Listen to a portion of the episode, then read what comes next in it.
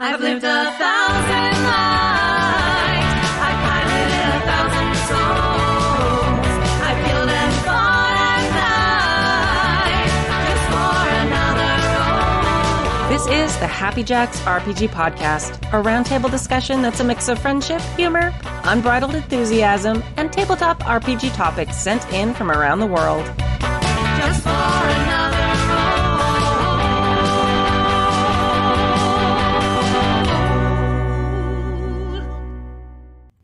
Hello, and welcome to Happy Jacks RPG Podcast, Season 30, Episode 7. My name is Kimmy. My name is Adam. I am Chris Toefur.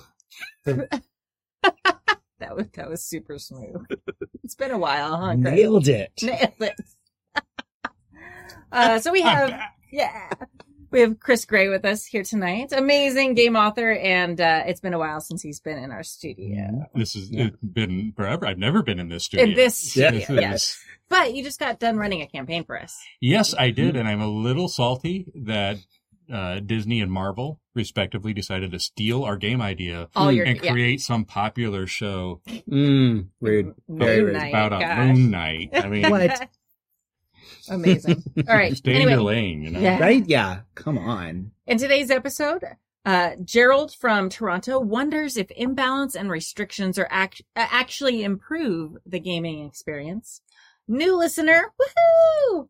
Yay. Uh, new listener CD is a first-time GM trying to run D&D for 10 players. Okay, okay, yeah, we'll get see- we'll get to that. We'll, we'll get to that, my friend.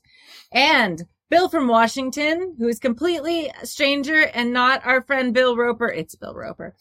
shares a TPK story. If you'd like to contribute or a question or story to our show, you may you, you can email us at happyjacksrpg at gmail.com. That's happyjacksrpg at gmail.com. Uh, please send emails. We're running a little low. I'm getting a little nervous. Um, we'll just start making stuff up. You don't know, you don't want to know what happens when we, We run can, out of improv- emails. we can improvise. Yeah. yeah. Just like you Yeah. improvised your name at the beginning of this show. I was doing that for dramatic effect. Mm. Oh, okay. Yeah, sure. Oh, I have a plan. I know what I'm going to do. Okay. I'm going to start making up stories about you, the listeners, playing with each other and doing horrible things to each other. This is a good idea. And then I'm going to mail those in as horror stories. Like, yeah. Oh, I, I thought you were going to Yeah. be like, so it's Like, fanfic. no. Uh, no. No, well, kind of, yeah. But I'm going to be like, "Hi, my name is is uh is uh wait, who are our listeners? Yeah, we're really Oh, good at this oh, improv. There we go. thing. My name is Dork Lord Canada, and I've been playing with this asshole named Weasel Creature, and uh and and this horrible person named Erica Odd joined our game. And they have just ruined my experience with RPGs. That's the kind of content that you're going to get if we run out of emails. Yeah, I yeah. think they're going to want that now. Yeah, now they're going to be really excited. They want your fan fanfic. my fan fanfic. now I really want to write fan fanfic about y'all. So, okay. All right. Horror stories about our fans Yes. coming from my imagination soon. For our fans. For our fans. That's right. That's right. All right. Remember, Happy Jacks after dark. Dark. Uh, Has been a while. yeah. All right. Uh, announcements. Yay! The audio in the studio is officially fixed. Uh, we ran a one shot to test it this last weekend, um, and it is on YouTube already, and it's going to hit the one shot feed very soon. Thank you so much to all our amazing Patreons and people who Mhm. donated from our Dio baby registry, who just like made this possible. Because without you, I still would be like crying, like trying to figure out like what was making the crazy echo. So I appreciate you all. Thank you for like helping be part of the team and make making this space work. We're very excited about it. And Chris was very impressed when he came in tonight.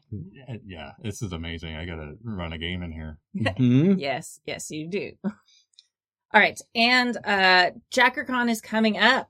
It is July 22nd through 25th. Please mark your calendars and you can go to happyjacks.org slash JC to know more about it. You can see the rules there. There's a link to the Discord where it's going to be run. So you can go join the Discord ahead of time. People are already starting to post games. Mm. Now, the interesting thing about JackerCon that's different than a lot of other conventions is we tend to have more GMs than players. Oh, right. So we would, if, if you're like, oh man, I don't, I Oops, feel like all I can, yeah. Right? I, I don't know if I can go if I'm not contributing by running a game. It's fine. Yeah. Come and play. Don't worry about running games. We mm. will have lots of games. Mm. Just come and play and have fun. And it's totally mm. free and it's awesome people. And people at previous JackerCons had made lifetime friendships and Mhm. it's just Yeah. magical. Primo people playing, except for that Erica Odd. oh. Is she even in the chat? Yeah, she's totally okay, in good. the Okay. chat. Hi, Erica. I love you. We Yeah, love she you, said Erica. yes. yeah. I'm an absolute monster. right? Yeah. Yeah. We love you, Erica. All right. Very good. All right. I think that's everything. okay. Uh, first email. Who So- wants to read it? Do you want me to? Do it. Okay. All right. I will do it. Hi, Kimmy and crew, longtime listener, intermittent writer. Thanks for taking up the reins and keeping the advice podcast running. It's a huge commitment and a lot of work, so I'm sure everyone in the community appreciates you and the crew taking that on. Yay! Thank you. It is a huge commitment, and Kimmy has done an amazing job. She has. Buddy. Uh, I'd like to hear your thoughts on character restrictions, but before I get to that, a small aside. Way back when, I recall one of the shows where you, Stu, and Stork had a much longer than necessary, weren't they all, conversation about the gibbering mouther pronunciation. I still pronounce it with the hard G because I'm old and ornery, but you'll be pleased to know that there should be no long, there should no longer be any ambiguity about the pronunciation. On the D&D Beyond website, the entries for the monsters all have a little speaker beside the monster name. Oh. That's amazing. They do. Uh, yeah. That's so cool. Uh, upon pressing the button, a lovely woman or man will speak the name of the creature to you. The marvels of technology impress once more. I've played a vast array of RPGs. Wait. Wait, Wait, did I- how's it? How's it? But yeah, they, Yeah. they left out some very important information. Was it gibbering or gibbering? Well, well, they, uh, uh, he says that he still pronounces it with the hard G because he's old and ornery. But, But yeah, then he says that, but D&D Beyond has Yeah. a voice that says it. But we Yeah, we don't know how. But there's D&D no Beyond update. says no, he's, he's saying uh, this, Okay. he's implying I see. that it's, that he is incorrect by using the hard G. okay. I respect Yeah. that inference. That's Can, good. can, can we talk about how you pronounce Henri? Ornery. Is this a is this a Colorado thing? Do I pronounce it wrong? No, huh, you pronounce it correct. I overcompensate because of my Oklahoma accent. So, Oh. so I, I carefully pronounce it as ornery instead of ornery, Henri, which is, Ornery. which is how it's really pronounced as ornery. okay. Yeah.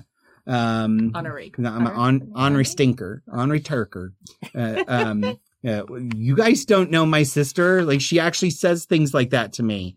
Um, so uh, yeah, actually her, uh, uh, her and my best friend since high, uh, since, uh, grade school call each other Ornery Sue and Ornery J. Yeah. Uh, they, that's what they call each other. My, uh, Um, fun aside, like Adam and I might actually be cousins Yes. of some type because my dad's family is all from Oklahoma, like a very short drive from his family, and Mhm. we've got some last names in common. We Yep. we haven't sat down and done the homework. Yeah, but- yeah. Because I think partially because we don't want to disprove it. I know, right? It's- yeah. It's yeah. better to just imagine. Yeah. But yeah, my my family's the same. Like my grandmother and her sisters were Ruby, Opal, and Pearl. Mm-hmm. Like, oh, they- mhm. They were like Oklahoma. Oh, yeah. I love it. Yeah. yeah, yeah. That's amazing. yeah we um uh, so uh when i was in high school we learned about like announcer voice and you know and how you know and Yeah. how to like do the radio voice radio announcer voice and at that moment i realized that i can actually change the way i speak and i consciously decided that you know if i just practice speaking like this i will learn how to not sound like i'm from oklahoma Mhm. and I've done it so well. Most people can't tell. Most people do not believe me about my Oklahoma accent unless they talk to me right after I've been on the phone with my family. yeah. Uh, in which case I start to sound like this again and it all just comes flowing back. Yeah. Um, but, uh, but I overcompensated on a lot of things, uh, because, uh, because I would get made fun of. And so, um, so uh, I was in my thirties and I was still pronouncing pin as in safety pin and pen as in ballpoint pen the exact same way. They were both pronounced pin. Pin. Yeah. And, and so, and my students started making fun of me for, for pronouncing both of them as pin. And so I overcompensated. And for several years, I would say, hand me that safety pen Mhm. or hand me that straight pen. it's like, no, that's, that's wrong too. um, anyway, but yeah. And, uh, and, and you should hear me when somebody hears me, uh, talk about Crayolas. They're simul, they're, uh, Pop. huh? Pop. And pop. yes, yeah. pop, Yeah. Pop. Yeah. You want a sack for your pop? Uh, like, it sounds like a threat. Well, I think in the South it's all Coke. Yeah. All What kind of Coke, yeah, Coke do you want? Coke. Yeah, what kind of Coke do you want? Do you want, you know, you don't want, it, and like for a long time, I thought like uh, people would ask me, like outside of Oklahoma, people would say, like, do you want Pepsi or Coke? I'm like, I said Coke, you Yeah. know, like, or no, I, oh, what it was is they'd say, uh, I'd, I'd order a Coke and they'd say, is Pepsi okay? And I'm like, that's what I said. I want a Coke. Yeah. Pepsi, Coke, Fanta, like Crown Royal, there, or Royal, or RC Cola. That's what it was. Yeah, not Crown Royal is very That's a different. different thing. That's a That's different, different. thing. So, Anyway. so it's not gibbering. It's not gibbering, it is It's gibbering. gibbering. murmur. Okay. Yeah. That's so, that's amazing. yeah. Now, now the real question, Gerald, I need to know, is it mouther or mouther? Mouther. Oh. It's So- Mouther. Well, I mean, that's how I pronounce it, and I'm right about everything usually. So gibbering mouther it is. Um, but you'll have to write back in and let us know. Although, strictly Or- speaking, that's from the thorn letter of Old English, so it's more like a, a soft D. oh yeah, mouther. Or we could Yeah. do what he suggests and go log into D and D Beyond and click on it, and it will tell us. Kimmy, I'm trying to get you Um, emails. Oh, okay. Sorry. That's a good point. Good point. Okay. Gerald, test it out and write back to us Yeah. in another email, Right. preferably a long one with lots of questions. Or is it Gerald? Oh man. Gerald joining to uh, all that kind of stuff. I've missed you so much, Chris. okay, so back to the email. So I've played a vast array of RPGs, but despite all that, my first love is still D&D. I started with the basic box set in the early 80s and then graduated up to Advanced Dungeons and Dragons. The first hardcover cover I purchased was Deities and Demigods, so it was a bit of a confusing start for me. Pause. I remember that. But- Uh, Right. Erica wants to know: Is it Chris Dre? In the old world. you're, you're Chris Dre. Okay. Chris, Not Chris Dre. Dre. Yeah. Dre. J- Dre. Yeah. Dre. Okay. All right. Continue. Sorry.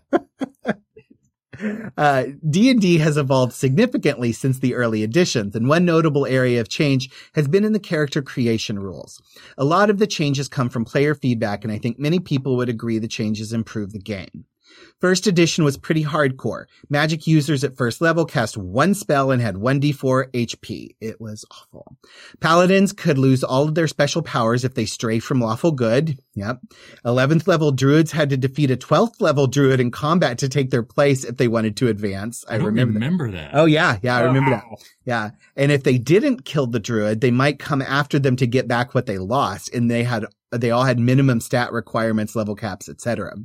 The current edition is much more tailored to ensuring the players have always have something to do in combat, have much more freedom to, of choice in character classes, and everything is generally balanced across all classes. But to me, it feels like we've lost something. In first edition, if you played a wizard and somehow survived to reach level nine, that was a real accomplishment. If you wanted to play a paladin, you had to fight hard to keep your special abilities. I'm not going to bore you with lots of D&D specific examples. That's Adam's job. I just inserted that. Um, rather, I'd like to hear your thoughts on how restrictions and character challenges can impact a game. The Paladin is a good example. Are there benefits to both the current model and the older model? Paladins run the risk of displeasing their god and losing their skills, requiring atonement to gain them back, versus abilities always available to the player, but the DM can engage in RP with the player regarding the god's displeasure. I've gone on long enough. Regale us with your wisdom. Gerald from T- Toronto. Toronto, yes. P.S. Obligatory P.S. Since this in, is an email and I could simply edit my letter for anything I've forgotten. P.P.S. If I was writing this in the time of first edition, it might have been necessary and my wrist would be cramped from the writing. Smiley emoji. yes. So, Are we gonna rejail us with uh? yes, regale, regale us with regale wisdom. us. Um, I have tons of thoughts on this, but since I read it, if one of you guys want to talk first. uh why don't you start? Okay, so uh, so I kind of agree with you in, in a way. Uh, first, I I definitely want to say I I agree that uh, that D&D has gone through much needed changes and it's a much more interesting game and a much more playable game now than it used to be. I do think there was some fun to having imbalance and it made your characters feel very different from each other. Uh, that's one of the things to me that 4E lost was, was that characters all did the same amount of damage and you know they their everybody's daily power did the same thing basically. It was just a matter of flavor. And uh and it, it was nice to sort of like palate cleanse to make it more balanced but uh but in some ways i don't feel it necessarily needed that. Um but with um with 5e i think they've found this really good uh, this really good, um, synergy of balance and difference. Your characters, I think, still feel very different, even though they're, they're very balanced. Um, uh, I think it could go farther. Um, but what, one of the thoughts I have on it is that I really think, uh, having character restrictions, uh, forces, um, well, not forces, but can coerce players into, uh, more risky choices than they would otherwise make. Uh, you know, if all your choices are equal, then there's no real risk to playing something a little outside the box is my thought on that. Um, so yeah. I agree with that. I've noticed that in systems that do character creation, like Traveler's a good example. Um, in Decima, I get a lot of feedback about that is when you have to answer questions or you have to make roles for a character, they sometimes do the thing you wouldn't pick, Mm-hmm. or you sometimes have to create an answer that you wouldn't have thought about previously. And it actually forces people to be more creative in some ways. So I can see why having, um, the, like, a, more restrictions and having, like, these things forced kind of on players and kind of Mhm. forced into the narrative could create some very, um, creative choices as far as the collaborative storytelling. yeah. I, that said, I, I mean, I've never played the edition that we're talking about here specifically. Um, I played, I don't remember, like something in junior high, and we didn't play it ear- nearly correctly. Like, I, I can't even like say, but like 4E was the first D and D that I really played, and then 5E. So I don't have this, but like, I have heard a lot about. It's like, oh, you have to stay. Personally, I think the alignment chart is Mm-hmm. just weird and Yeah. bullshit. Like Yeah. Yeah. I could see originally like why there might be some mechanics involved in that. But depending on who you're a paladin of, like Right. why why would you be like the Raven Queen's Yeah. like paladin and Be like- lawful good? Like no. That's not- yeah, yeah. like lawful. Yeah, okay, I can see you should be in the lawful column. yeah. Yeah. Uh, but I I love the idea of if you stray from what your god believes in, that has consequences, even if it's mechanical Mhm. consequences, as long as it's something the player has chosen knowingly. Yeah. Uh, but having it, you have to be in this one box, fit your character in this box, do not leave this box. Yeah. Just doesn't sound fun to me. I- It's it's old tech. I mean, that's what it comes to. Like, you remember Super Mario Brothers Yeah. towards the end of Super Mario Brothers, where Mhm. you're like going to destroy your TV yes. and you're screaming expletives, and your mother comes down and says, "Get off of that!" And you're like, "No, I'm almost there." that's what first edition D and D is like to me. I mean, we- Mhm. games have improved, and that's okay.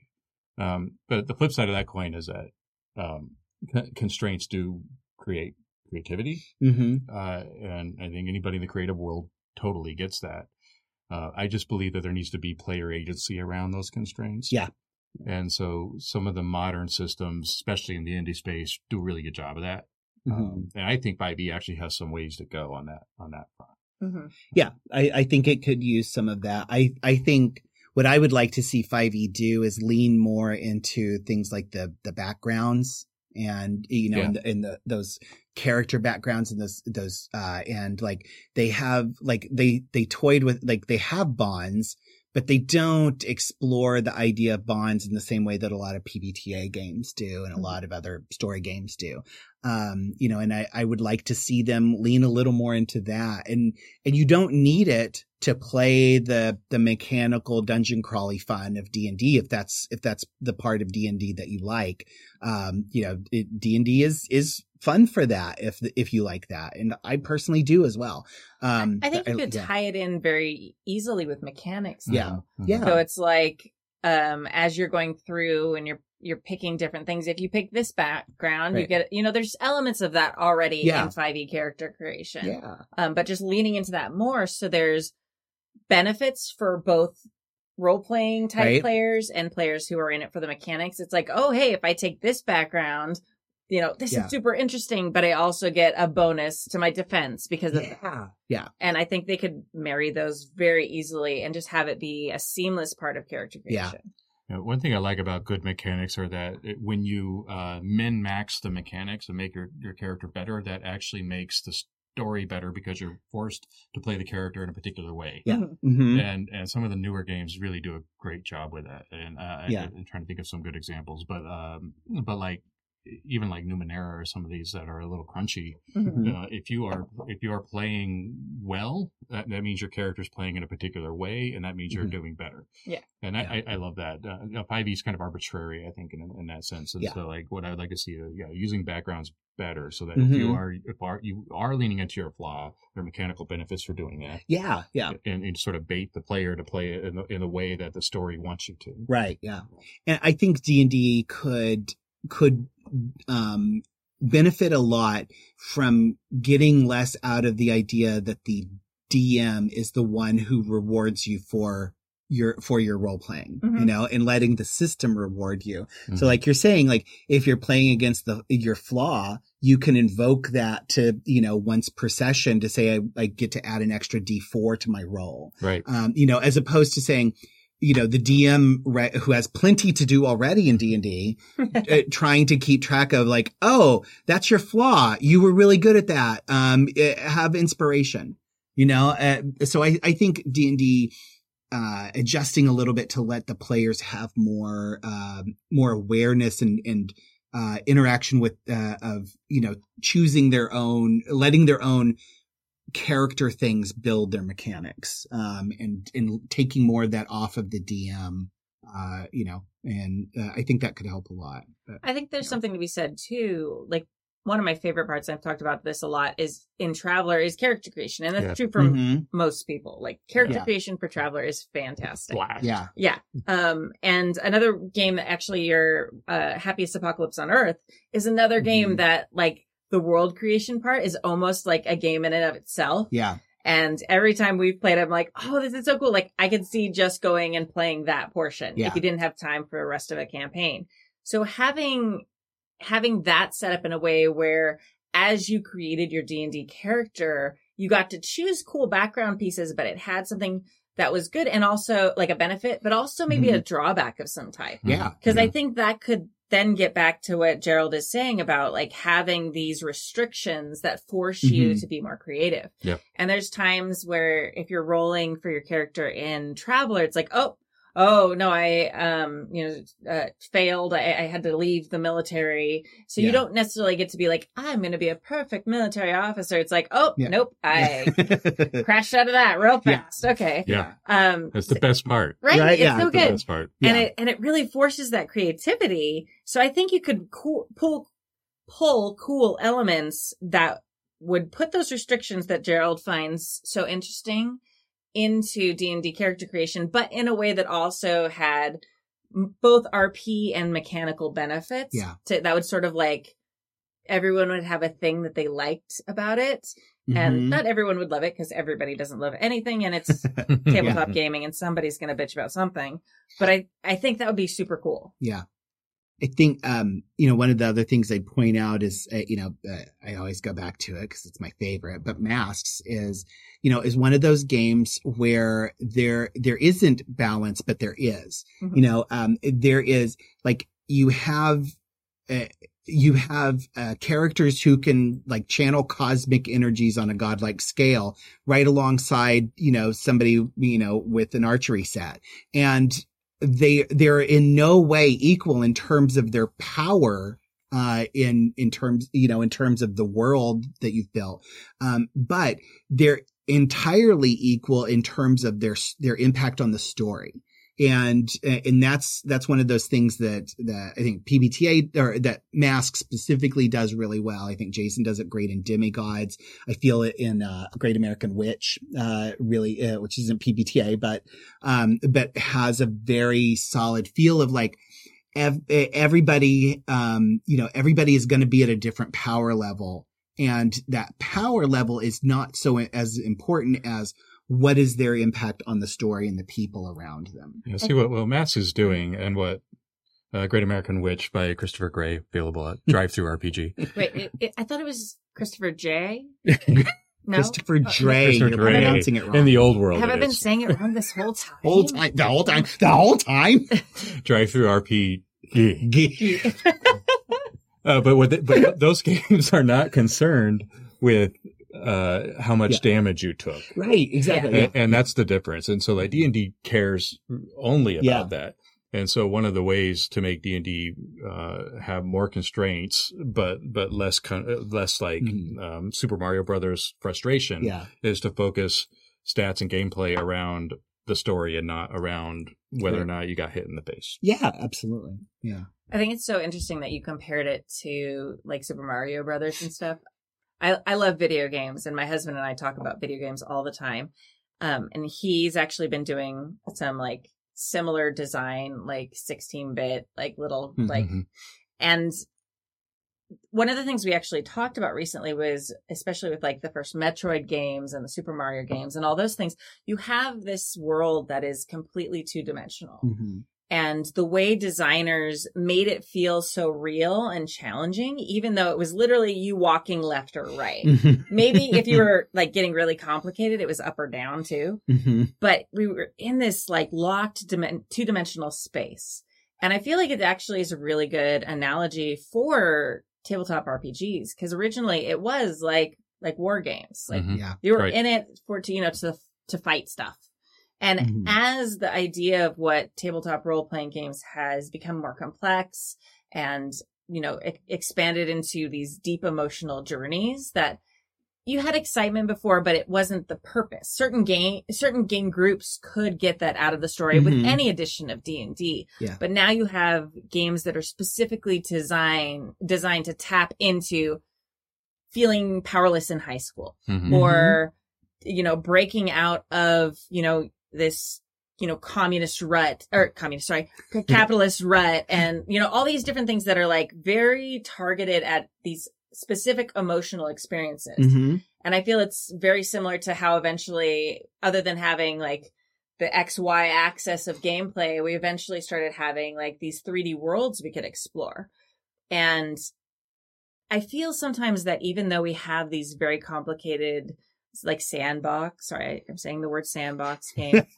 Um sometimes those video games still don't have as much creativity in them as designers had to have in those two-dimensional worlds. Yeah. yeah, so I really see the value in having these limits for players. And I think you, you compare masks and Powered by the Apocalypse games, but I think those playbooks sing so often because they have more limits on Right. the Yeah. characters. Yeah. yeah. They Yeah. do. So That's exactly a Yeah. point I wanted to make. Thanks for bringing it up. That's exactly right. sorry, I stole it out of your hair. No, it's right. good. No, it's totally right because those are actually very constraining systems. Yeah, Absolutely. Like Yeah. you have your playbook and you have a very small number of character choices Mm-hmm. usually. And this is who you are and what you're playing. Yeah, And you have your lane. And even though in a fight, like you were saying, like it's very narrative and, you know, Hulk and Hawkeye can fight next to each other and that somehow makes sense. Um, and in a tabletop RPG where it's like not, because it's not based on all the numbers in the way D and D is, Yeah. like those are very, like this is your box. yeah. And you just have to make sure you pick a box you like. Right. Yeah. That's, that's Yeah. True. Yeah. Yeah. I, uh, I, the other thing I would say about this sort of issue is that, um, we uh I've had a lot of fun um and, and I, I usually do this in games that I'm GMing, but I've also had a lot of fun when GMs I'm with have done this. But I like to give players some parameters and you know and uh and give them you know I, I like to say okay like here's here's part of a setting that that we're going to play with. And and this is the setup. You're in this setup uh, and, and actually I'm going to talk about this with the next one, but, um, but you're in this setup. I don't care what you character you create as long as it fits within this setup. So, you know, in, in the sense of like, okay, you, you have to be an elf from this region or, uh, you know, or, it, uh, like, uh, like setting, like you're on this space station and, and you're all part of this organization. What do you do? Um, you know, uh, with Interpol X, uh, I kind of did that. I sent everybody like this one page of like, here is, so it's a monster of the week game that I ran on Happy Jacks, um, my debut on Happy Jacks, um, debut. And, uh, it, but I sent everybody like this one page thing of like, here's some parameters. I, you're going to be an agent in Interpol. Um, I, I, you know, you need to, you need to pick a, some very specific character things. I'm, you know, I really encourage you to, uh, to make choices like, uh, be from another country than where you are, another region from where you, from where you live. Um, you know, uh, I really want to focus on the internationality of it all. So, you know, so I gave them a lot of restrictions of like, please fit into this box, but they could use almost anything within the rest of monster, the, the in the monster of the week system to fit into that box. And, uh, you know, and I, I found, I find things like that to generate, uh, more interesting character interactions sometimes because you're not trying to sandwich a whole bunch of people together that don't necessarily fit. I think it's almost necessary anymore. I mean, Mhm. I, I think without fail, the last few games I've designed have a built-in mechanic on designing the game that you're going to play together. Like the Mhm. constraints of the group that you're in, in which it's coven, Mm-hmm. um, what what what group you work for, you know, what your environment is, what your shared experience is. You're all together. That's the assumption going in. Mm-hmm. Now, what's your role within that group? It, and that's because I got sick of the you meet in the tavern bullshit. Yeah. You know, yeah. but yeah. but I think a- a- anymore those kinds of constraints are are Mhm. crucial to Yeah. to good healthy campaigns. Yeah. Agreed. Totally. Thank you so much for the email, Gerald or Gerald I, in I feel like we did we answer that. What was the question? I think we did. Yeah. I mean, yeah. I mean, he just wanted us to talk about restrictions hmm. and, and, oh, you know, whether they improve or take away from the experience or, you know, and I think the answer is yes to all of it. Yeah. Yeah. Yes, they do. No, they don't. Um, eh, you know, eh, it's, yeah. and and lots of different games put different restrictions on there. Yeah. Yeah. And it causes a different flavor of game and yeah. Yeah. It can definitely be good. Mm-hmm. Yeah. It can also be annoying and a pain in the ass. Yeah. Yeah. Yeah. Right. Yeah. I'll read this next one. It's short. okay. Okay. Sorry, Kimmy. It's fine. Hello. I just found your advice podcast. Welcome. Yay, thank you. Um Welcome. so follow up question. Uh please write in and tell me how you found us. Aha, Mm, CD. yes. Please tell us. Yes. And I am working back through the catalog, the backlog, after playing D&D in the 80s as a teenager, so you know what we're talking about just now. I recently got back into it and have been enjoying being the DM keeper, DM slash keeper, for a group ranging in the age from 25 to 65, almost all first time players. I'd like to take a moment and just relish in that. That's really I mean, cool. how, how much the hobby has grown in Yeah. the last 10 years is just amazing to me. Mhm. And it's such a wide range of people. I have to say that, like, I, we were just talking about TikTok and how I joined TikTok. There's like four like granny D and D players, and I just love them. And they sit in front of that, like they have like the yarn wall that they sit in front of and are like talking to their TikTok, and I'm just like, oh, I think it's my future. Oh my It's so God. good. You have to send those to me. I want to follow them. I. They're very cute. It's it's like, amazing. It's just amazing. And I, you know, I run, I run game for middle school kids. And, Oh, yeah. I mean, it's just, it's all over. Mhm. My issue is that we have a larger group of people that want to be players, but we all have busy, irregular schedules. Uh, that's not just your issue. That's, that's the universal problem. So there are kids, both younger and teenagers with events, on call, out of state, etc. You need suggestions on how to run a campaign that is more than just one shots when it's a group of 10 to 12 players. 10 to 12 players, but only five or so will show up on any given session. If you've covered this already, point me to the episode and I'll give it a listen.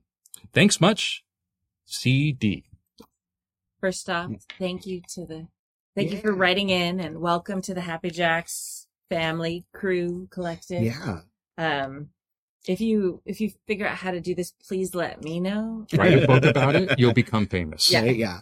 Um, CD, I do want to give you a few pointers Yes. uh, as a, a new Happy Jacks fan. First of all, your email is only one paragraph.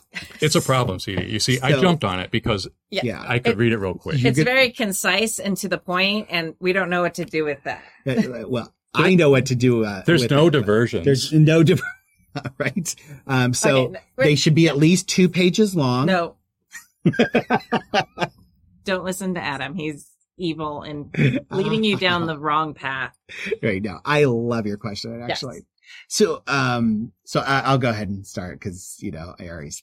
Um, Go. But also, I have opinions on this subject. I this is one that I've been mulling over for a long time, actually, um, because I've been in several situations where I'm in large groups of people who game together, and we've always been trying to like find ways to bring more people into the fold of our group, um, but still have like consistent stories. And um, so, uh, so, so I've gone through a lot of iterations of things like this, um, but uh, you know there's some things have have worked and some things haven't. One of the things that has not worked yet, although it sounded like a great idea at the time, was basically having like three or four different stories going and like you know and basically if you know if these three people show up then we do the story that's centered on their characters. But if it's you know if it's players number seven eight and nine then we're going to do then we're going to focus on their the thing that revolves around their characters and whoever else shows up is ancillary to that etc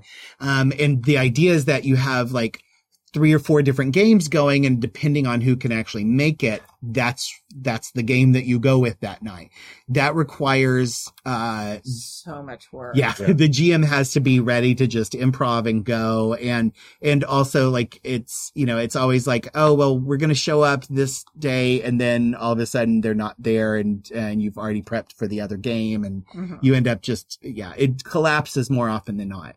Um, so, so the other thing that I have tried to try, but, uh, but for various reasons not related to the setup have not been able to do is basically a kind of adventurers guild setup where like, um, and like we were talking about with restrictions in the previous thing, like set up a situation, a guild, uh, uh, uh, uh, uh, you know, whether it's bounty hunters guild or, you know, or it can be just the, the, you know, the, the constabulary of the, of the town or whatever. Um, put it in, put it in a crossroads, put it somewhere where there's a lot of options. It's on the border of everything. Um, you know, you can very easily get into the forest or up into the mountains with the giants, uh, you know, uh, wherever. Um, but, but put it in the middle of everything and make sure there's lots of conflict going on, uh, between all of the things around you. So having like, your base is sort of like the neutral ground in between a whole bunch of other stuff. So like Deep Space Nine, for example, and Star Trek Deep Space Nine, you know, it's sort of this neutral ground in the middle of a lot of conflict and, and there's a, a lot of opportunity to tell stories there. Um, but, uh, but basically, um, this, this gives you a place for everybody to have a connection to. And you tell everyone, you know, you can make, we can have two or three fighters. We can have as many sorcerers as you want, whatever. Like, it doesn't matter who shows up. Uh, but whoever shows up, you have a character that's part of this organization that operates out of this base and you're going to be sent on a mission. Yeah, that's Yeah. very like Excellent. riffs. Yeah. uh, yeah. Yeah. It's like you've got your your safe zone, and then you wander out into the Yeah. the wild. Yeah. Um, one thing, actually, I'm in a game that's like this right now. I think there's 12 of us signed up for it, and then every week we have our Discord, and every week it's like, okay, who's who's taking the spots this week? And first come, first serve. You sign up, and we're actually um uh doing Curse of Strahd with it.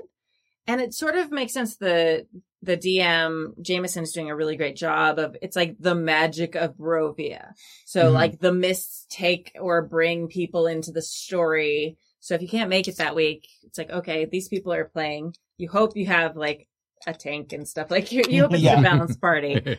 Um, but it actually works really well and having having a place where you can collectively take notes like either a discord channel or a google doc or something where everyone who wasn't there can kind of read the basics of what happened so they can jump back in the next week and at least know where they are in the story Mhm. like you still role play like oh i'm back like what what Yeah. happened but at least you can keep the the basic story beats and you know where you are and that has actually worked fairly well i'm Mhm. sure jameson is stressed out of it yeah, not easy. but from a player perspective it's worked really well Mhm. and it makes sense and all the characters know each other so and then when a new person signs up they pop in we're like who are you and we do that little thing Mhm. for a while but it but it's worked it's worked surprisingly well i was i was very suspicious and a little bit like Yeah.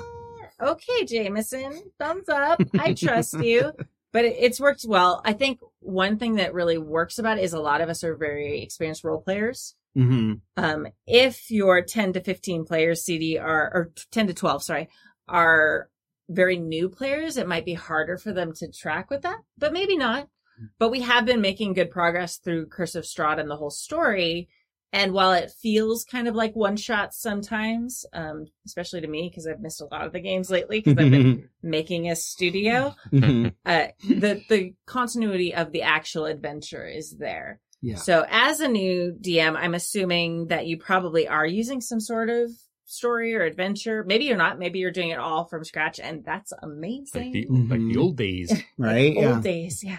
Um, but yeah, that's Yeah. that's one strategy that you can use too.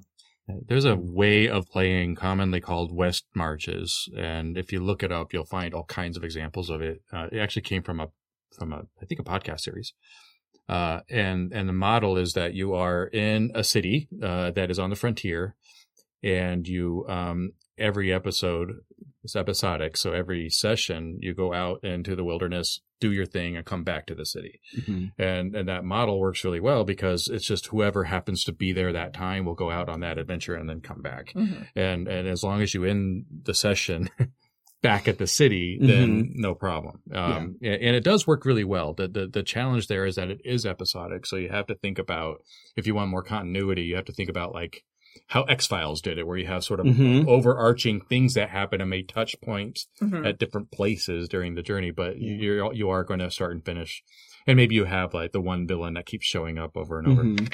Um, but that especially for big groups is a really good way to rotate and just have a sign up who's signing up this week and first come first serve, Yeah.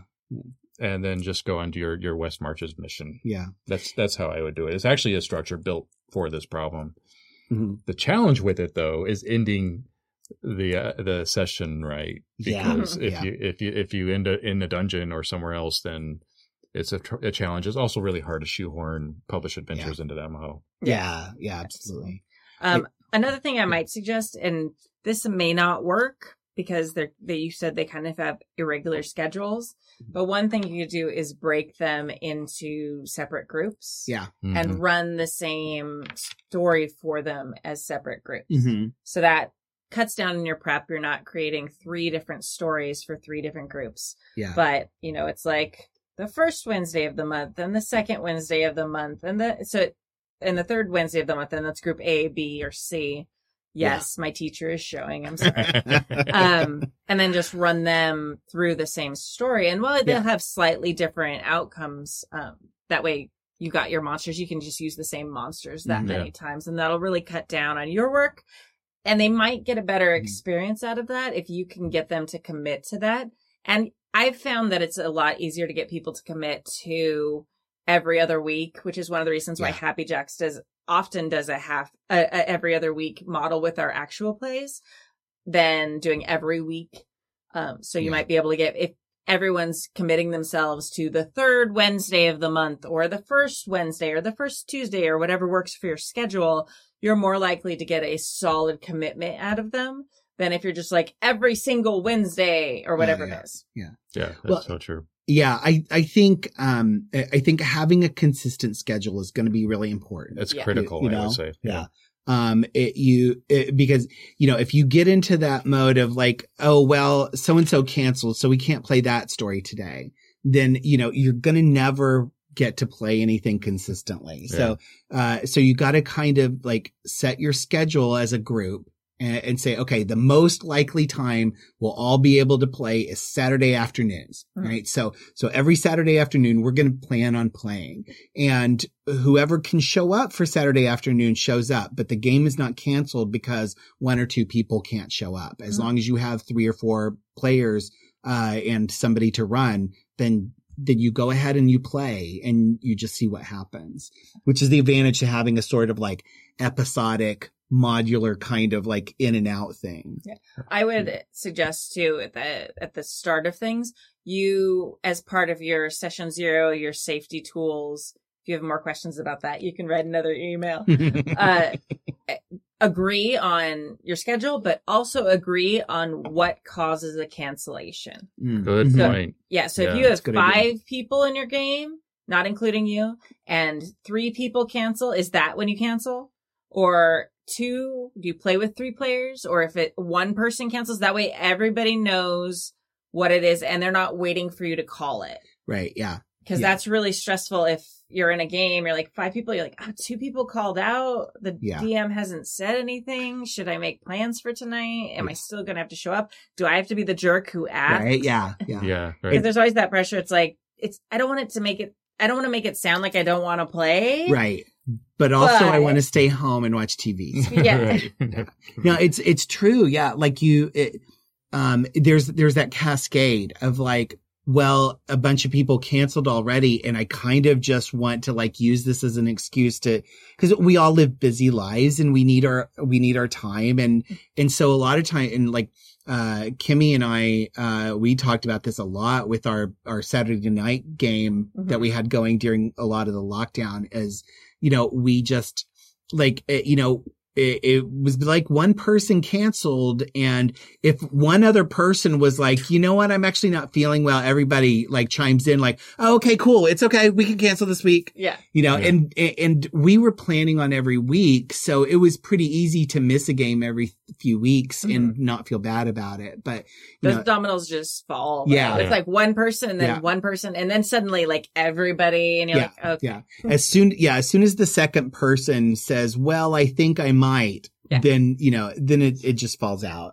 and uh and that's just the way it is and and everybody needs to know don't get mad at each Yeah, other no over that judgment. too yeah, Yeah, no judgment. um you know everybody everybody needs to be able to feel relaxed enough to have fun with this and if they're feeling too much pressure it's not going to be fun Yeah. so um And do check-ins if you've got those players who show up every single week, no fail. yeah Check in with them a lot because sometimes they can start to feel frustrated. yeah um, with the storytelling and and it, it creates a bad experience for them yeah and not always but just keep touching base with them ask them like hey where do you want the story to go if you were Yeah. like tailoring things to them a bit it can make them feel a lot more appreciated uh-huh because it, it can it can suck to be the one who's always there and you're constantly playing off another group of people and you never Yeah. know and you feel like hey i'm prioritizing this why is nobody else prioritizing this right yeah so it, that can be frustrating yeah It- Let's assume for a moment you are playing a published adventure. As I, I've, I've had to run published adventure. I've had to listen to me. I've run published adventures uh, for accurate for Adventurers League Mhm. um, in, in my local game store. It's game time. It's a great one. Uh, and and uh, and, and it's so unpredictable. You don't know who's going to show up every week, but you have to get through the module. I mean, Yeah. that's your job. So um, in that case, you can be really okay with being loosey goosey about it all. Mhm. Um, and and you know there is no law that says uh, we have to make sure that uh, Benedict's character uh, is remembered in the next session from session to session when, when, you know, the person playing Benedict may or may not be there. Mhm. And so I often just played fast and loose with that. It, and it was just like, you know, whoever happened to be at the table that time was going to be the one dealing with this point in the chapter.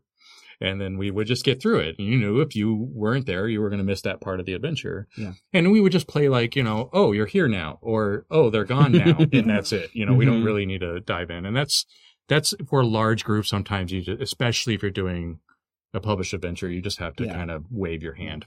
Yeah. You can also uh, you can have a lot of fun with just establishing right up front that this whatever organization or group or setup that your that your characters have has access to this very useful ability to just teleport people Yeah. you know yeah. It- you know it's it. yeah if you're yeah if you're dealing with like you know set everybody in like Kamar-Taj and you you know and you zoom all over the world like uh, you know uh you know fighting monsters from the other dimension. And you know and then it's very easy to just be like oh okay well okay uh, you're starting the new session this next week and so and so's character uh zooms in. I heard you need help uh, you know? Or like you know they got the teleport stone from from the archmage or whatever you know there Yeah. there are ways eh, i mean it's fantasy um or even if you're doing science fiction like uh, you know like um I, i've thought about doing this as a star trek game and everybody has roles on the ship and then you just like eh, you know if you're in the middle of an adventure and you know and you have to start a new session you know they can just teleport if some new characters in to help you You, And, didn't, you know. you did not need to stress about like the in character world excuse Yeah. about why people are appearing and disappearing. yeah Yeah. yeah Like focus much more on telling a fun story Yeah. for your players, whether they're there or not. And Hmm. like with this rotating cast, how is this story going to be still fun? yeah More than like, this is the exact reason you're Right, yeah. appearing and disappearing. Because like literally, it do- that does not does matter. not matter no Does not matter. Yeah. just yeah just just Yeah. uh, i used to have a uh, a dm who would just uh you know say okay there's an audible pop and uh and adriana appears beside you Oh, and you know you know and, and it's just and, and we just all knew when it was an audible pop like uh, we don't need to explain it. It's just there's a reason. And and you can also you can have fun with that and like like oh there's there's a trickster god that just loves to like toy with you in your in your party. Um the the final piece of advice that I would give to segue just a little bit is make sure you're also having fun. Mhm. Yeah, it's not your job to uh, to provide an entertaining time for 12 other people and not have them contribute. Um, you know, let them be responsible for for creating the fun too. Like like make sure that uh, somebody else is handling things like snacks and uh, you know, do you uh, you know uh, if if there needs to be food orders put in or whatever. Um, the other thing you could do is start drafting people to help uh, help with the GMing duties. Maybe if you've got seven people showing up and it's too many to have players, like get somebody who's curious about GMing. Be like, hey, do you want to run the monsters this time? Like, Mhm. eh, like here's the monster stats. Try to kill your friends. yeah. You know, and Right. and I'll play the referee as the GM. Yeah. Um, Good you idea. know, yeah, That's uh, very fun. yeah, or like, uh, or like, you know, we we don't have like, um, I, I don't know, like a guide character or something like that, or play an NPC from the village they're visiting because we can't really. Your character was like in a coma when we last uh, met, so you know you can't bring your character, so play a, an NPC or something like that. I think there's there's uh, you just have to be creative and realize that uh, if if there's a rule that gets in the way, just break the rule. Yeah. I'm also a little worried that your table size might be big. Like yeah. five is a lot. I wouldn't Yeah. go any more than that. It's- Yeah. um, it's- because everybody has to, especially with D and D, everybody has to have some of the spotlight. And, and when you have too many players, there's a lot of sitting around. Yeah. So I would try to cap it and have that sign up list. Yeah. Yeah. I mean, it sounds like they're all having fun because Yeah. 10 Mhm. to 12 of them still want to show up every time. Right, so- yeah. Or, or, or wanting to continue with the story, Yeah. even if only five are available at a time. Yeah. Good problem to have. Yeah. It right? is, yeah, it is, and yeah, and maybe maybe you'll find some other things. Maybe you'll find other games that like only half of you are interested in, and you can split off and play another game of going of this, and then you know, uh, you might you could probably spin into several different games going on all the time It, it's fun to do that too if you keep a persistent world. So there Mhm. might be something going on in a completely different city that they hear about Oh yeah, from another yeah. group and try to keep the continuity. That's always fun. Yeah, Yeah. yeah, Set up a wiki, you know, you can go crazy. yeah, Those Yeah. are very cool little beads you're wearing too. By Yeah, way. Oh yeah, my, my wife yeah. For yeah. those of you listening to the podcast who are like, "What is this?" they're Yeah. very cool. They're very cool Yes. beads. I have a Um, yeah, and thank you so much. Thank you so much for writing in, CD. We really appreciate the emails, and we're always really happy to have people join in the Yeah. group. Welcome. Yes, welcome and write in again. We want to know more about how your campaign's going. Yeah, yeah. We really love when people take up the GM DM mantle for the first time and kind of seeing their growth. And we've had a lot of stories about that previously. If you're listening to the backlog, you're catching up and you're knowing that. yeah. but it's it's one of our favorite things because people GMing and DMing is what keeps the hobby going. Yeah. Yep. If nobody ever did it, the hobby would die and nobody Right, would be yeah. able to play games. Yeah. So we appreciate Yeah. you for being brave and doing it. Yeah. And also, but uh, these people need to see you having fun GMing so Yes. that they will want to GM as well. Yeah. Which still hasn't worked for me with getting to play in Changeling. But like I said, it's a dream. Yeah. and share our podcast with all your friends in yes. your group. Yeah. That's 10 to 12 people who could be listening to our I know, podcast. right? Yeah. Like, subscribe, and share. Yeah. Hit that subscribe button. I can't do it. Like I can't I even know, like pretend. yeah, like there, there. What? Ooh, yeah. Smash that like. I don't know. I'm old. Whatever. Mailbag number three. Kimmy and the Chaos Crew. I like that. Congratulations on making the move to the new studio and studio and keeping the show vibrant and interesting. I feel like I had to say that like especially dramatically. Yeah. Vibrantly. Thanks for keeping it vibrant. Interestingly. Interestingly, those of us who have been here since the early days know the show is never about a single person, but a mingling of idea and advice that keeps us all to uh, helps us all to be better GMs, players, and purveyors of the hobby. Okay, enough fiddle faddle. Let's get into the meat of the email. It's TPK story time. Drink. Woohoo! I'm Mhm. playing in a Castle and Crusades campaign. For those unfamiliar with the system, imagine AD&D second edition, but with a unified resolution system. It Oh. reminds me of what D&D 3X could have been, and it's old school fun. We're a first level party consisting of a barbarian, monk, rogue, and cleric. It's game three, and we're starting outside the entrance to our first underground delve.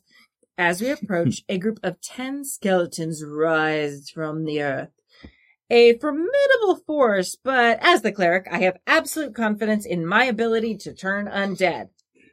All I need to do is roll a 12 or higher on a d20, and then I get to turn one d12 skeletons. Last session, session I was visited by an avatar of my god, and the party was blessed with plus one weapons. How could I possibly fail? What could go wrong? This last word. Trusting gods, for one. I rolled an 11. Or dice. Oh. From there, it was a fast ride down Bone Mountain as, as our dice were cold and the GM rolled three crits, two of them against me. We were laughing as it quickly became apparent this was not going to end well. Mm-hmm. The final scene was the rogue, monk, and myself bleeding out onto the damp ground as the barbarian held on as best she could with one hit point and four goes. She managed to take one down before getting overwhelmed. We sat there in Zoom laughing as our GM apologized, but he had nothing to be sorry for. And here's why. We had a great time. We knew the danger we were going into and we dove right in. If I would have rolled one better and turned undead, the encounter could have been broken, uh, in the, uh, could have broken in the other direction. We pulled off some heroic moves and now our bodies will rot away and will join the guardian force outside that treasure trove. We spent the rest of our session time making new characters as our GM told us he wanted to start the next session with the world having progressed a few months. The mystery we had uncovered, the one that led us to the caves, was shared with a member of the city council. The threat was still there, and since we never returned, our new group would be sent to investigate that story thread our original characters uncovered. All of our new characters are tied into either the world building that happened at the in the first three sessions or will be related in some way to the dead PCs.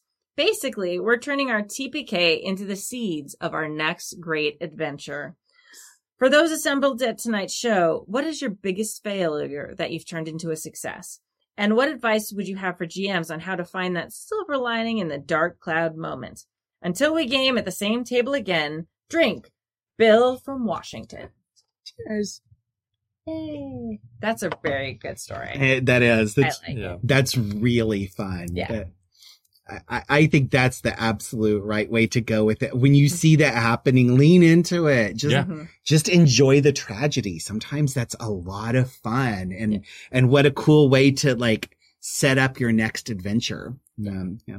I, I, I was thinking another possible way around this would be, uh, or to deal with this is, um, especially if you've already established that the characters started knowing each other, Mhm. you could then say, that's how your stories end. Let's flash back to a year earlier when you first met, you Yeah. you know, and like your first adventure together. That's cool. You know, I, I mean, you could, uh, you could do, you could play with something like that and, uh, to also turn that around. Yeah, the old school game where death is prob- a probability. Mm-hmm. As long as you're going into it with that mindset, yeah, you can totally have fun with this stuff. Yeah. Um, I think th- there are even games that go further with that, like Ten Candles, one of my favorites, where Mhm. you will die. It's Yeah. just a question of how. Yeah. Um, That's and- another great example of the the limits and the restrictions Oh, Yeah. giving you yeah. creativity. Oh my you God. know, no matter what's going to happen in Ten Candles, you will die. So you might as well like drive that character Yeah. like you stole them. Like Yeah. Right. You're going to die. Have fun.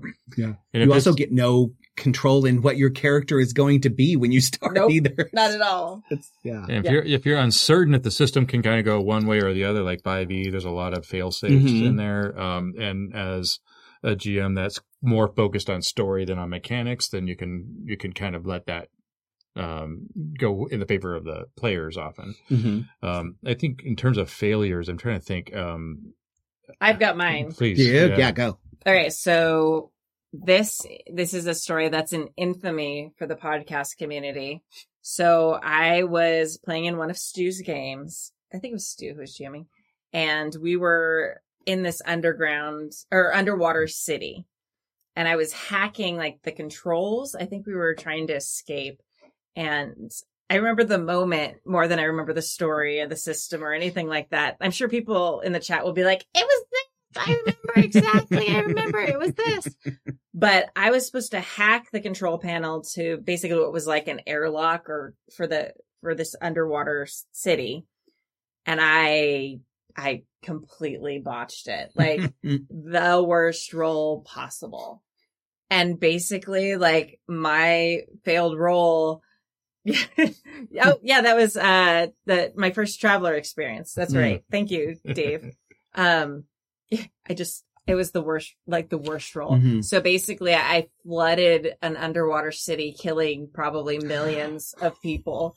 oh my God. Like it was there was like no way around it too Yeah. because it was like we like I was hacking the the airlock thing and oh oh It- it's i mean it's an infamous moment Yeah. that like will live on like i will be Yeah. the little old d&d lady on tiktok with my yarn wall and like Back when I was playing Traveller, I murdered the underwater. It was by accident. It was, it was more manslaughter. Manslaughter by gross negligence. Yes.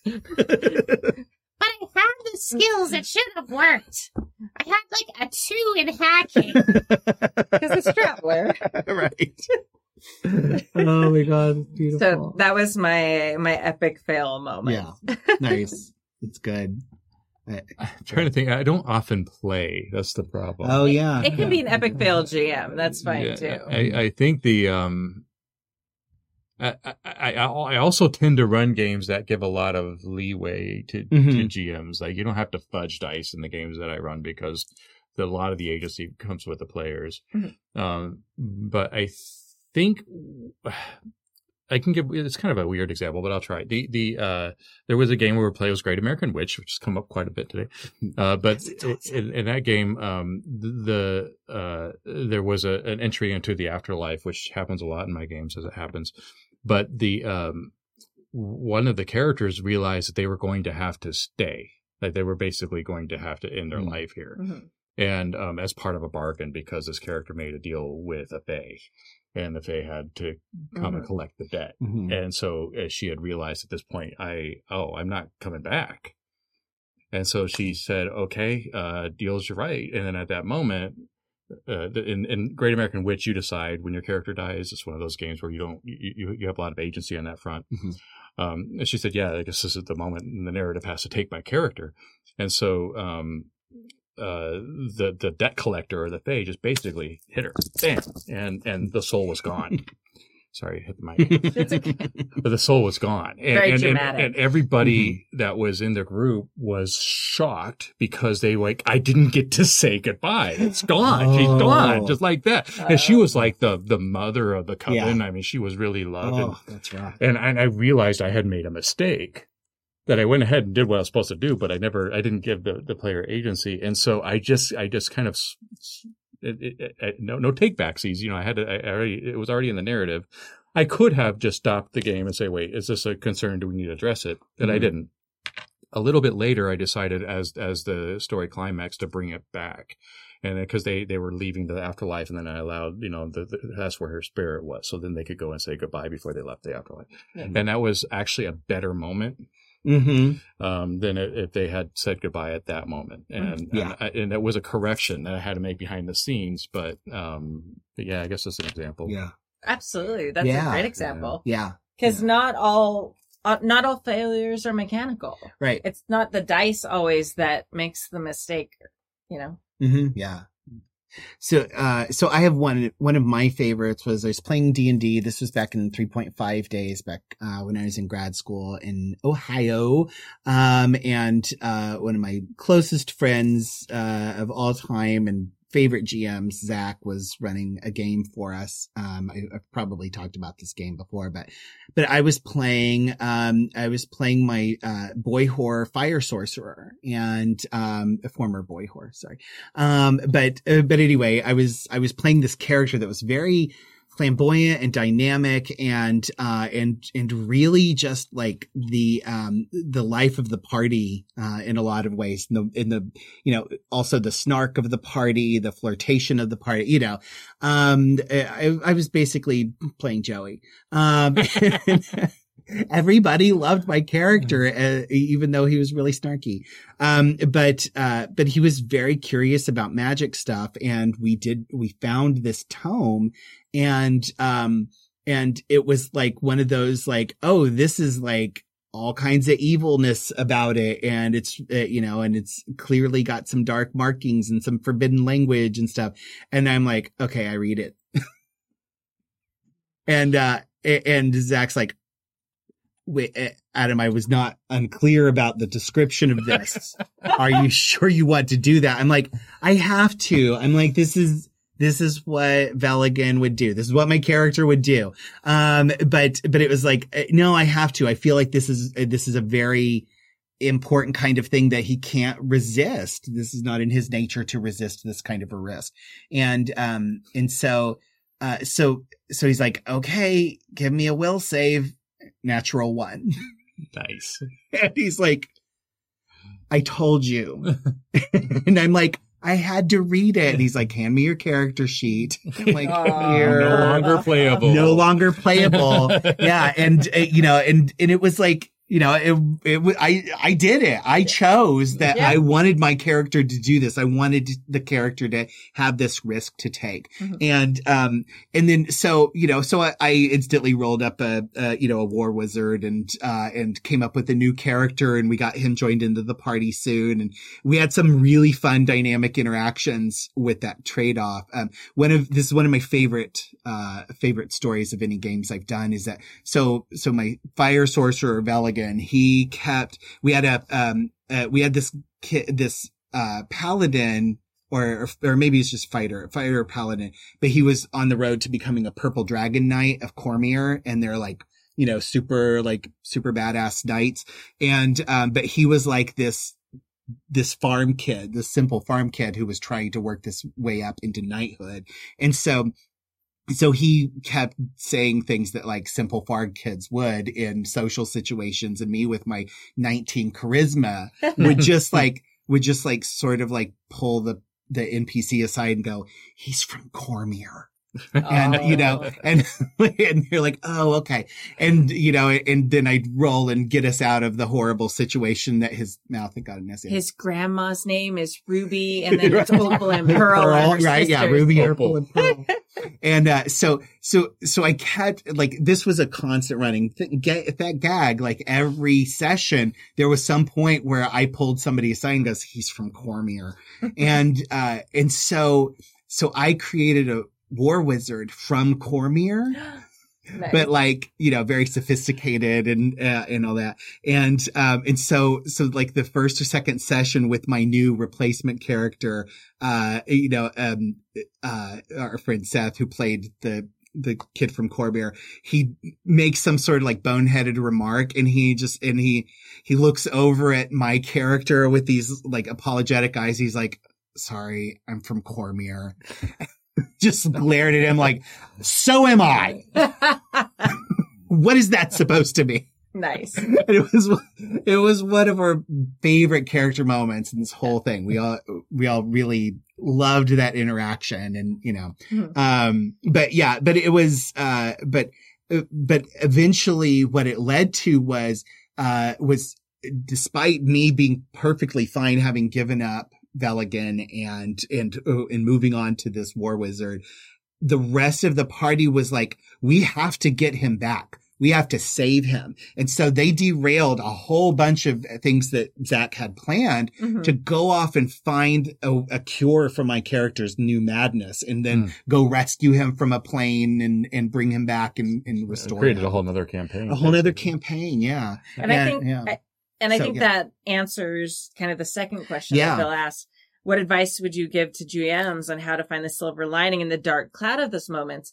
I mm. think the silver lining and often the great gift that is given to you by these moments is, is weaving it into the story Yeah. and having it be part of a larger tale. It's not, it's not the end, just like what you did in your game, Bill. It's, you know, a very important historic moment now Mhm. that can be the launching point for a new hero's story or like deepen the bond between a coven of witches who've lost someone they all mutually respect or the thing that Mhm. inspires a whole party to go off in a whole different direction to save their friends who Mhm. disappeared.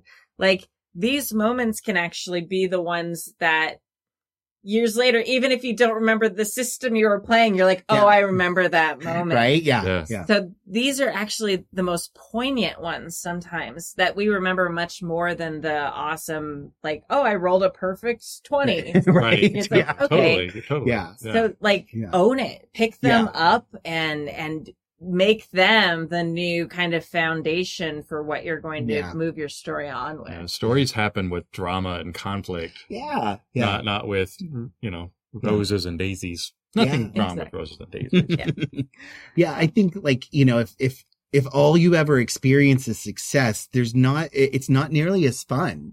And some of the best moments I've had in G, in gaming and the ones I remember the most are usually the ones that come from snake eyes or a natural one, uh, you know, or drawing, drawing the two, uh, you know, those are the moments you remember usually a lot more than you remember the 20s and the box cars and the, you know, Yeah. uh, yeah.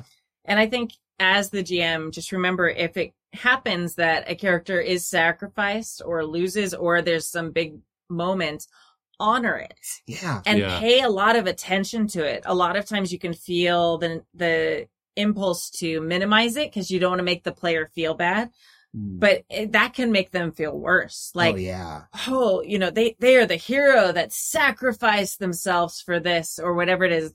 And, and like, like make it a focal point of your story. It should, it should be a Yeah. big deal. Yeah. So Yeah. make sure you don't just like brush over it in a hurry to get to a win moment. Yeah, Mhm. yeah, really good advice. Yeah. Yeah. All right. I think, I Mm. think that's, the end of today's topics. Bill from Southern California. Yeah. Welcome back, Bill. Soon, yes, very soon. Uh, so thank you for joining us for season 30, episode 7 of the Happy Jacks RPG podcast. My name is Kimmy. My name is Adam. I am Chris. Uh, please don't forget JackerCon is happening July 22nd through the 25th. Games happen all different time zones around the world. Please check out happyjacks.org slash JC for more information to find the link to the Discord and all the information to participate. It's fine if you want to just come play it. You do not need to feel obligated to run games. We will have lots of GMs. Mm.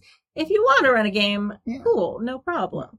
Um, and feel free to come run if you are developing games. Like it's a great community for trying out games and getting feedback. Mm. I know from experience. Mm-hmm.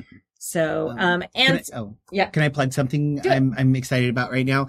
Um, so uh, if you've read the the graphic or the graphic comic series uh, Die by Kieran Gillen and I think her name's Sophie Hans, Mm-hmm. uh, um, it, it's it's phenomenal and it is about role playing gone wrong and it's really amazing story. It's very tragic, lots of triggering kind of content, very very dark, um, but it's so good. Um, but Kieran Gillen create, who is a comic book writer and one of the best, uh, honestly, um, uh, created this entire role playing game system to, to, uh, to use as the basis for this story. And, uh, and, uh, and there was so much demand for it from people reading the comics that, uh, that he has published it. Oh. And so there's a Kickstarter out right now. It's, uh, it's called, uh, Die the RPG, I think. Um, but anyway, just, just search for, uh, Kieran Gillen is K-I-E-R-A-N and G-I-L-L-E-N, I believe is the correct spelling. Yeah. But, um, but search for that. The Kickstarter's out. It's, it's, it looks like it's going to be beautiful. Lots of art from, uh, from artists, uh, who worked on the series and, and, uh, pick up the graphic novels if you can, if, if you're into that. Uh, they're so good. Um, Yeah. Yeah. now, uh, just heads up, Happy Jacks isn't involved in Correct. that Kickstarter. So Adam really Yes. loves it and is very interested in it. Yes, this is not a happy Jack recommendation. This is an Adam uh plug just because I want to. I'm Yeah. not being paid. Uh but yeah. We don't do Um, stuff. Yes, correct. Yeah, sorry. That yeah. was good. Um, yeah. So awesome. Um, and I will definitely check that out. That's Yeah, fantastic. yeah. It's, oh, it's so fascinating. Such Yeah, a good story. so good. Yeah. Uh, so yes, um, thank you. Check out JackerCon, and we will leave you with the song tonight. We're going to leave you with a jazz version of "Toss a Coin to Your Witcher" by this band called the Mary Sues, and you can find them at marysuesband.com. Now, who are So- the Mary Sue? Yeah, that sounds familiar. It is. All right. We'll see you all. Thank you all, and catch you next week. Bye.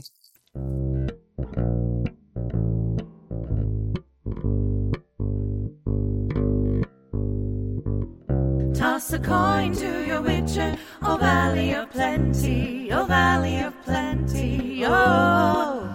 Toss a coin to your witcher, oh valley of plenty. When a humble bard graced a ride along with Geralt of Rivia, along came this song.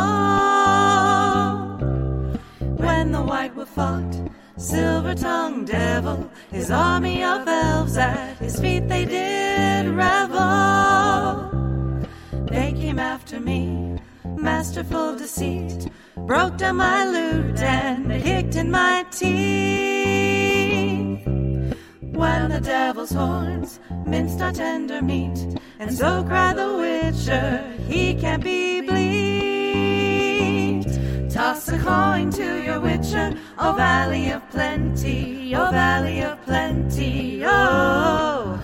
Toss a coin to your witcher, oh valley of plenty. The edge of the world, fight the mighty horde that bashes and breaks you and brings you to mourn. He thrusts every elf far back on the shelf, high up on the mountain from where they did come.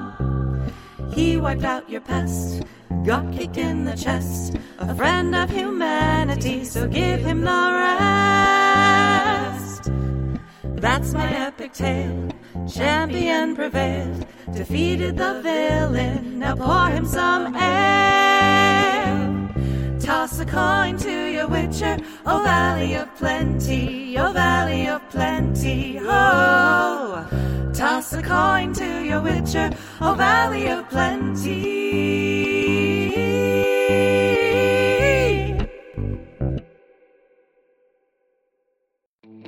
This show is a product of the Happy Jacks RPG Network. The Mary Sue's performed our intro music, and our ending song was played with the express permission of the artist. Visit happyjacks.org for more information and to find all our streams and podcasts.